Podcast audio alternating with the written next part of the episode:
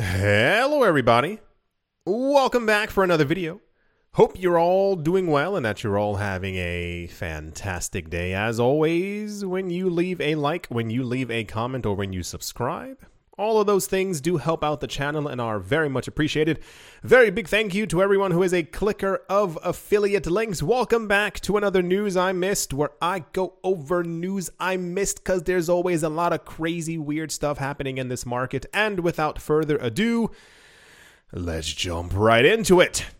An anti corruption watchdog tracking the US SEC and their legal battle with Ripple says that there is allegedly evidence that a key SEC official knowingly had a conflict of interest during the initiation of the lawsuit. We went over that a couple of days ago. I'm going to try not to rant.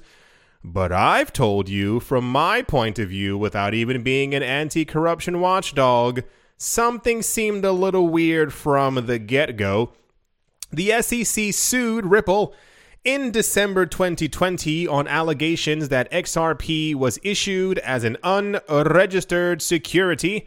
In a press release, nonprofit Empower Oversight says it received over 200 email records via a Freedom of Information Act request that shed light on a conflict of interest within the SEC, specifically regarding William Hinman or Hinman, H I N M A N, former director of the SEC's Division of Corporate Finance. Hmm.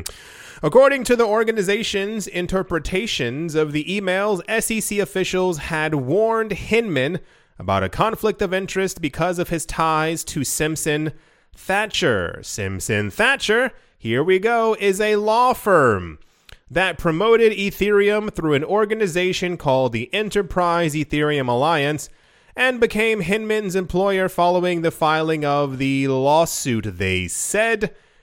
And I quote SEC ethics officer cautioned former SEC official William Hinman that he had a direct financial interest in Simpson Thacher and thus he must recuse himself from any matters that would affect the firm. Additionally, the ethics office explicitly told Hinman, per the documents, to not be in any contact with Simpson Thacher for any reason. However, Hinman met with Josh Bonnie, a partner at Simpson Thacher, at least three times after that warning.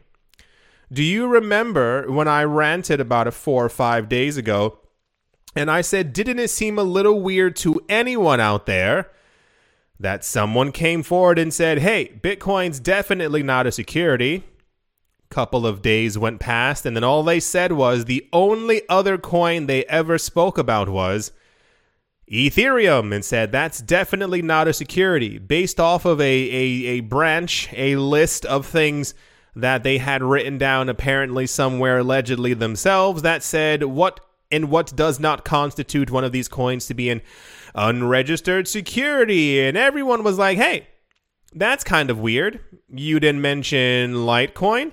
You didn't mention Cardano. You didn't mention Tron. Remember Tron? Yeah, remember when I told you not to get into Tron? Anyway, um, yeah. And then even more so, if you knew back in 2000, good old 17, that XRP was allegedly a security, and US customers individuals had access to this coin that could have been harmful and or not beneficial to them in some sort of way as it was an unregistered security.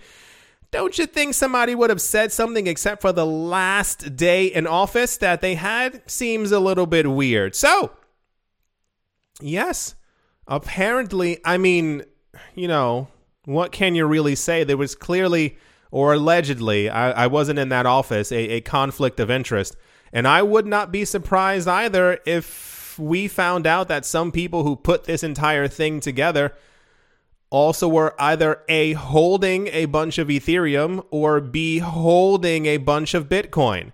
Didn't it seem weird to anyone that by the time we had 3,000 coins on the market, with at least 40 of them being very popular, that only two coins got the go ahead? Oh, wait, what's this? Oh my gosh, I cannot believe it. A class action lawsuit was filed against former SEC Chairman Jay Clayton and Executive Bill Hinman over their alleged mismanagement of the XRP case. What?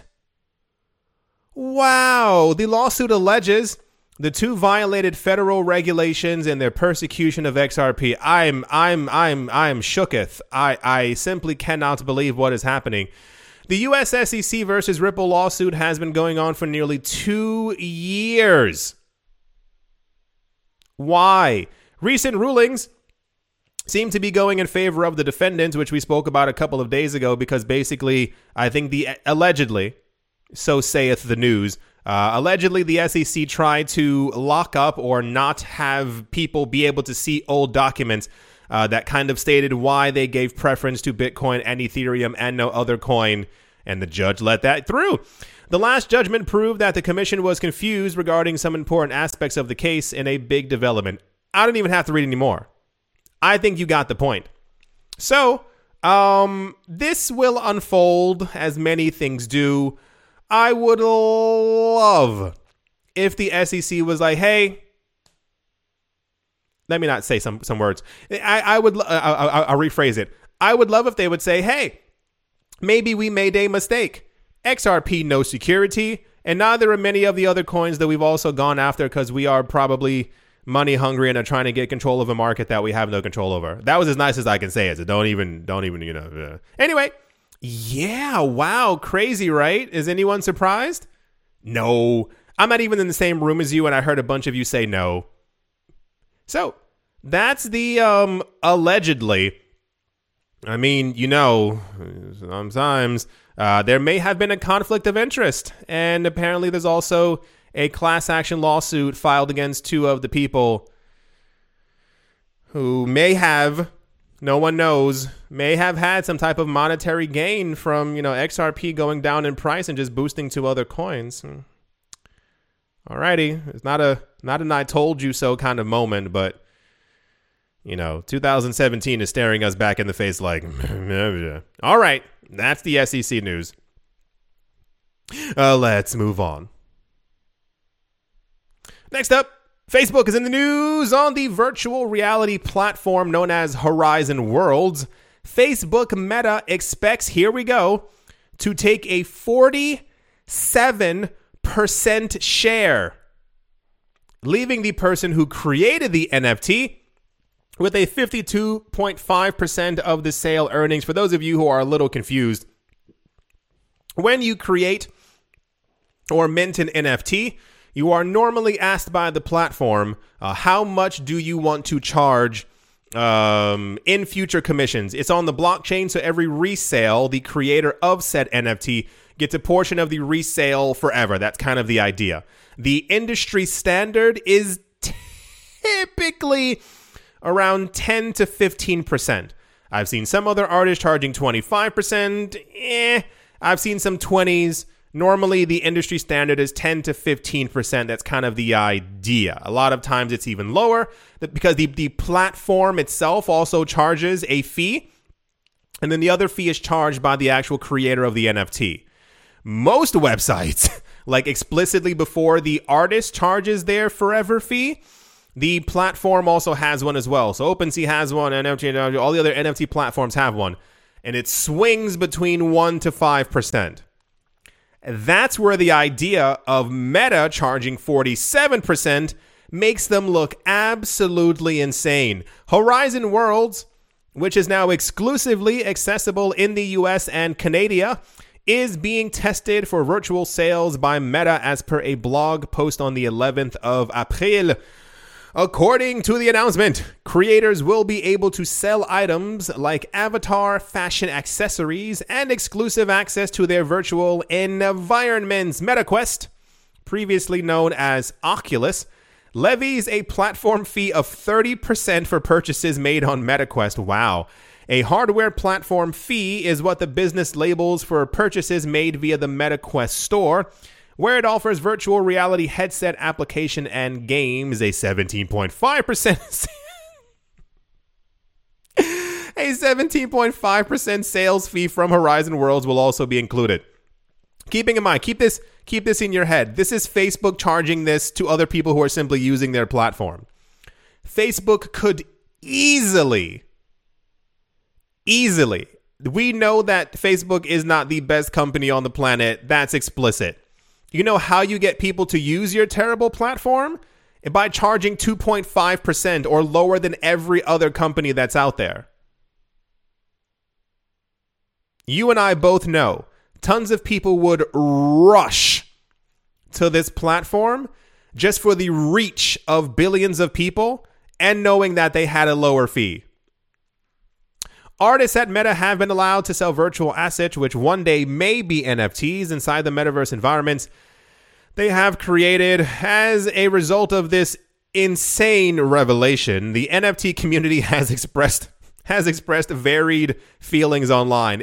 There's no None of that can be varied. None of that can explicitly there, there there must there must not have been one single human being who was like, I don't mind being charged 50%.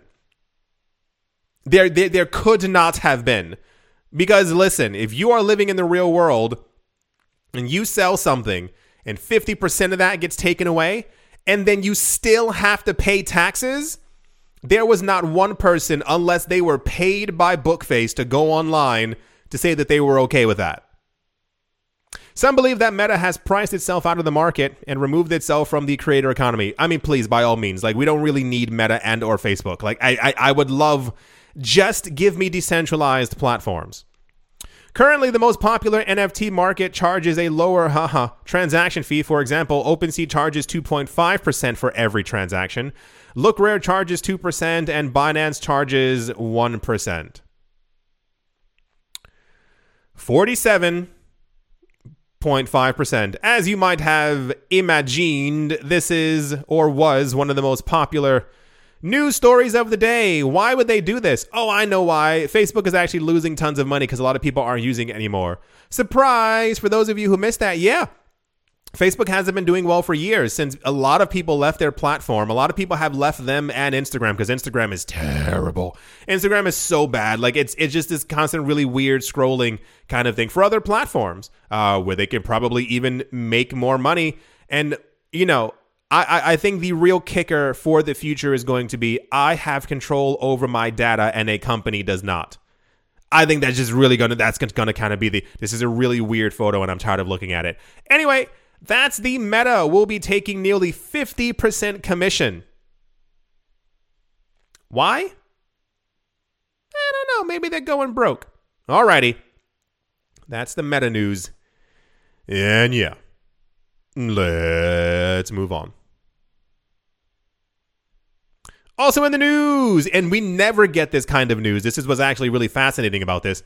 During the last year, there's been nothing but discussion concerning Bitcoin treasuries or public firms putting Bitcoin onto their balance sheets. However, the leading crypto asset by market cap is not the only digital currency being held by treasuries. Ethereum has become a prominent treasury asset as a number of companies are known to hold the second leading crypto in their reserves.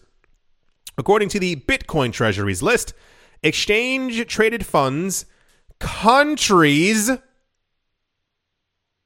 had to have a pause there so you all heard that countries are holding Bitcoin. Banks, public companies, and private firms own roughly around 1.559 million Bitcoin, worth around 600 billion 66 excuse me billion dollars close enough while bitcoin is being stashed away from these entities ethereum is also held by funds and companies that believe in the asset's future for instance it was reported on thursday that the fund manager Three Arrows Capital purchased 31,345 Ether. The same day, Three Arrows Capital's co founder Su Zhu told Bloomberg he remains bullish about crypto investments. We never get news that somebody bought 31,000 Ether. We get news that a company purchased 8,000 Bitcoin, 16,500 Bitcoin, never about Ether. I saw this news and I was like, finally, because of course these numbers actually exist. Here's this chart right here, made larger for you to be able to see. I believe, if I am not mistaken by the thing going on right here, I think only three companies, four companies, have been relatively transparent as to how much they actually uh, hold and you know increase and all this other stuff. Because a lot of these numbers are also kind of uh, blanked out. Also, Uh, surprising.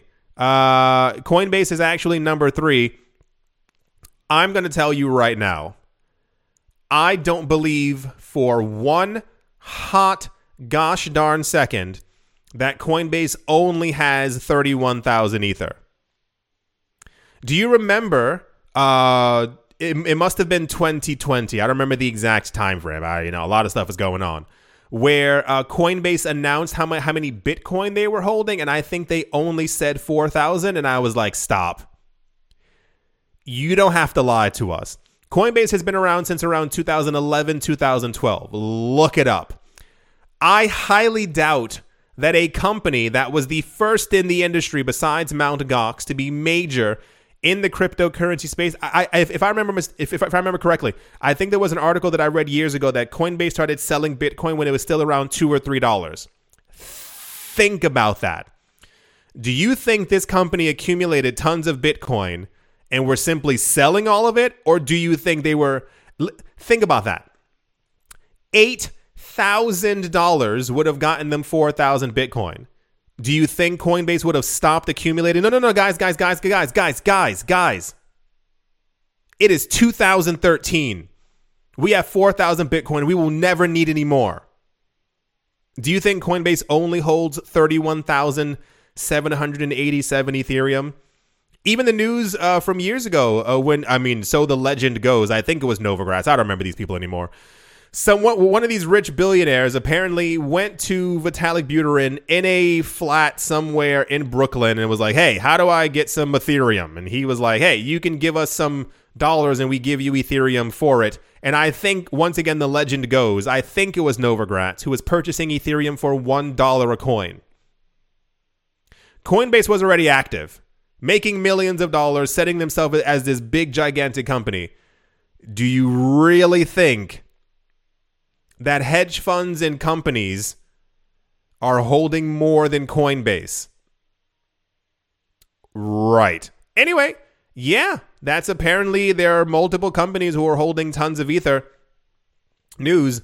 It's kind of cool because we know we normally only get look who's holding Bitcoin kind of stuff. So fantastic. 31,000, please stop lying to us. All right. That's the companies holding Ethereum news. And yeah, let's move on.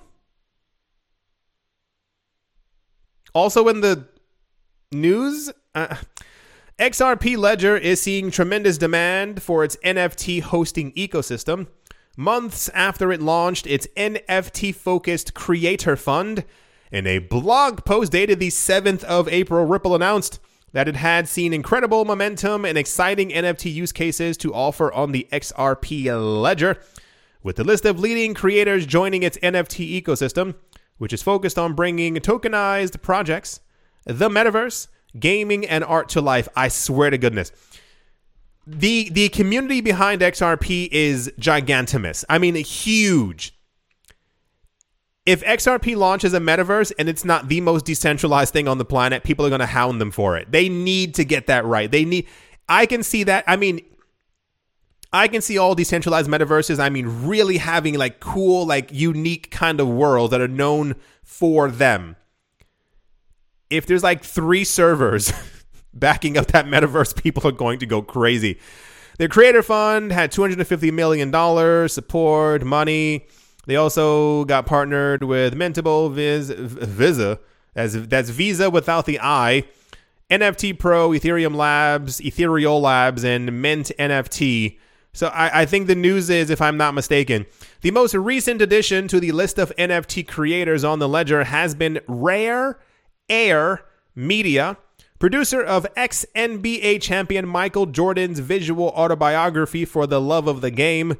Rare Air Media intends to create NFTs on the XRP ledger for the NBA star, with the first batch of NFTs expected to be launched in quarter two of 2022. So, apparently, Michael Jordan's, like it says up here, NFTs will be coming to the XRP ledger. Uh, I hope they get this right.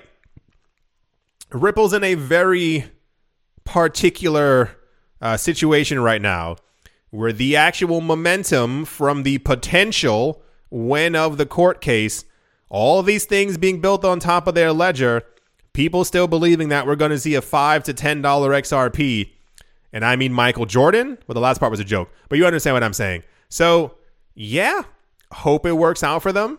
Uh, I assume we will definitely be getting some type of news uh, when Michael Jordan releases his NFTs on XRP. I assume that's going to be one of the major news stories of the day on Twitter unless Elon Musk like farts or something like that. All right, that's the Michael Jordan NFTs are coming to the XRP Ledger news. And yeah, let's move on. And to finish things off, Investcorp Holdings, Bahrain's biggest asset manager, launched its first global institutional blockchain fund. The organization aims to allocate funds among startups driven by blockchain technology. The firm, which was ranked by Forbes as the second largest wealth manager in the Middle East, is now courting investors to raise funds for the fund. The Middle East is steadily becoming the cryptocurrency and regulated technologies hub. That's a weird sentence. Uh, regions such as Bahrain, Dubai, and Abu Dhabi are all attempting to court crypto investors with friendly regulation. Investcorp Holdings named the tech fund. I, I, I, I'd have to read all that. The, the, the point is, anyway, the point is, um, not the most exciting news, but this is quite logical news. For those of you who weren't here a couple of years ago, we had a lot of news that apparently a lot of people in the Middle East were gobbling up Bitcoin as much as they possibly could. I, I, I swear, I, I, I wish I could find that one article there was an asset manager who was talking about the adoption of Bitcoin in the Middle East. This was 2018, 2019. And I think prices were really suffering. They were really, really low. And everyone was like, oh no, woe is us. And this one fund manager was like, yeah, he has a, a client in Dubai. And the guy basically is like, hey, use my money as you see fit to make me more money. And I think he was like, I, I think he said he bought him over like 100,000 Bitcoin in April. Like it was a month. I remember, I, I remember hearing April. And I was like, what? I think that was one person. Like it's, it's so. Anyway, so I assume people in the Middle East are probably. I, I I would not be surprised if they were the some of the biggest holders of Bitcoin and Ethereum and crypto in general on the planet because they're wealthy. So yeah, I assume this new blockchain fund is. It says it's somewhere around here. It's basically going to be finding like new early stage companies to buy. I mean, add, you know, invest in them as much as possible. And part of the fund will also be used as well to buy up some of the older coins because what else you do with a gigantic fund? It also doesn't say how much uh, this fund will be. I don't think it'll be anywhere lower than half a billion dollars. If it is, color me shocked. All right. That's the Middle Eastern uh, second largest wealth manager. I, like I said, I don't think it's I don't think it's less than half a billion dollars uh, blockchain fund. Fantasticals. Alrighty. Let's move on. Yeah. Wow, there's like no Bitcoin transactions. I do hope uh, that you've all enjoyed. I do hope that you all are having it. That bus is full. A great day. Jeez Louise. A great day. A great morning a great afternoon, a great evening, wherever you are, wherever you might be. I do hope it's absolutely fantastic. Thank you to everyone who left a comment, who left a like, who has subscribed. Thank you all once again. Look at this person like running to the front. Thank you all once again for watching and or listening and I will most certainly be talking to you all soon. See